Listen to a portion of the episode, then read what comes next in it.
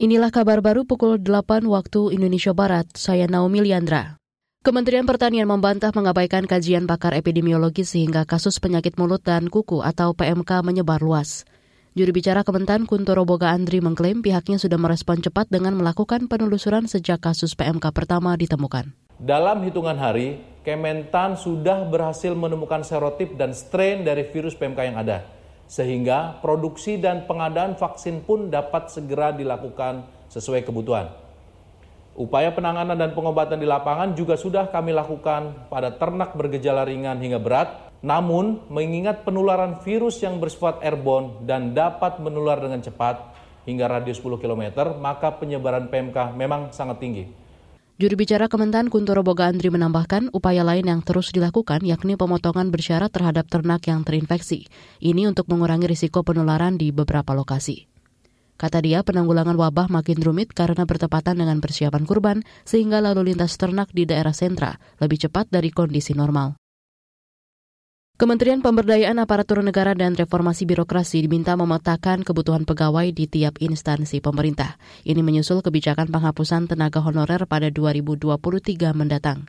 Anggota Ombudsman RI Robert Endi Jaweng mengatakan pemetaan ini perlu dibuat dan disosialisasikan ke masyarakat.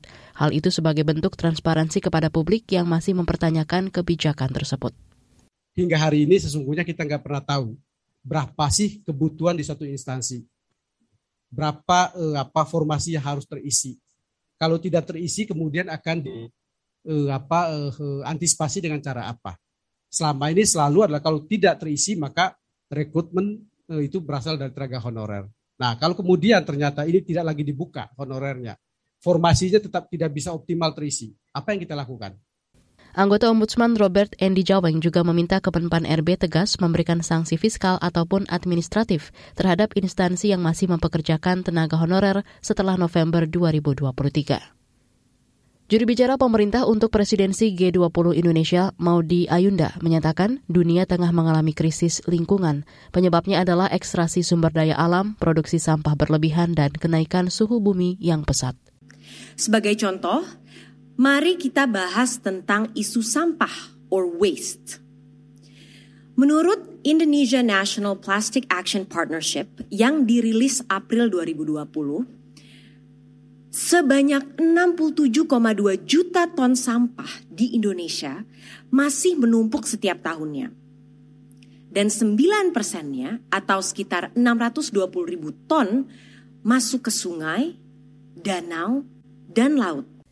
Maudi menambahkan diperkirakan 85 ribu ton sampah dihasilkan setiap harinya di Indonesia. Jumlahnya diprediksi naik mencapai 150 ribu ton per hari pada 2025. Itu sebab perlu kontribusi generasi muda sebagai pewaris bumi untuk mengubah perilaku dan menjaga kelestarian alam. Saudara, demikian kabar baru KBR. Saya Naomi Liandra, undur diri.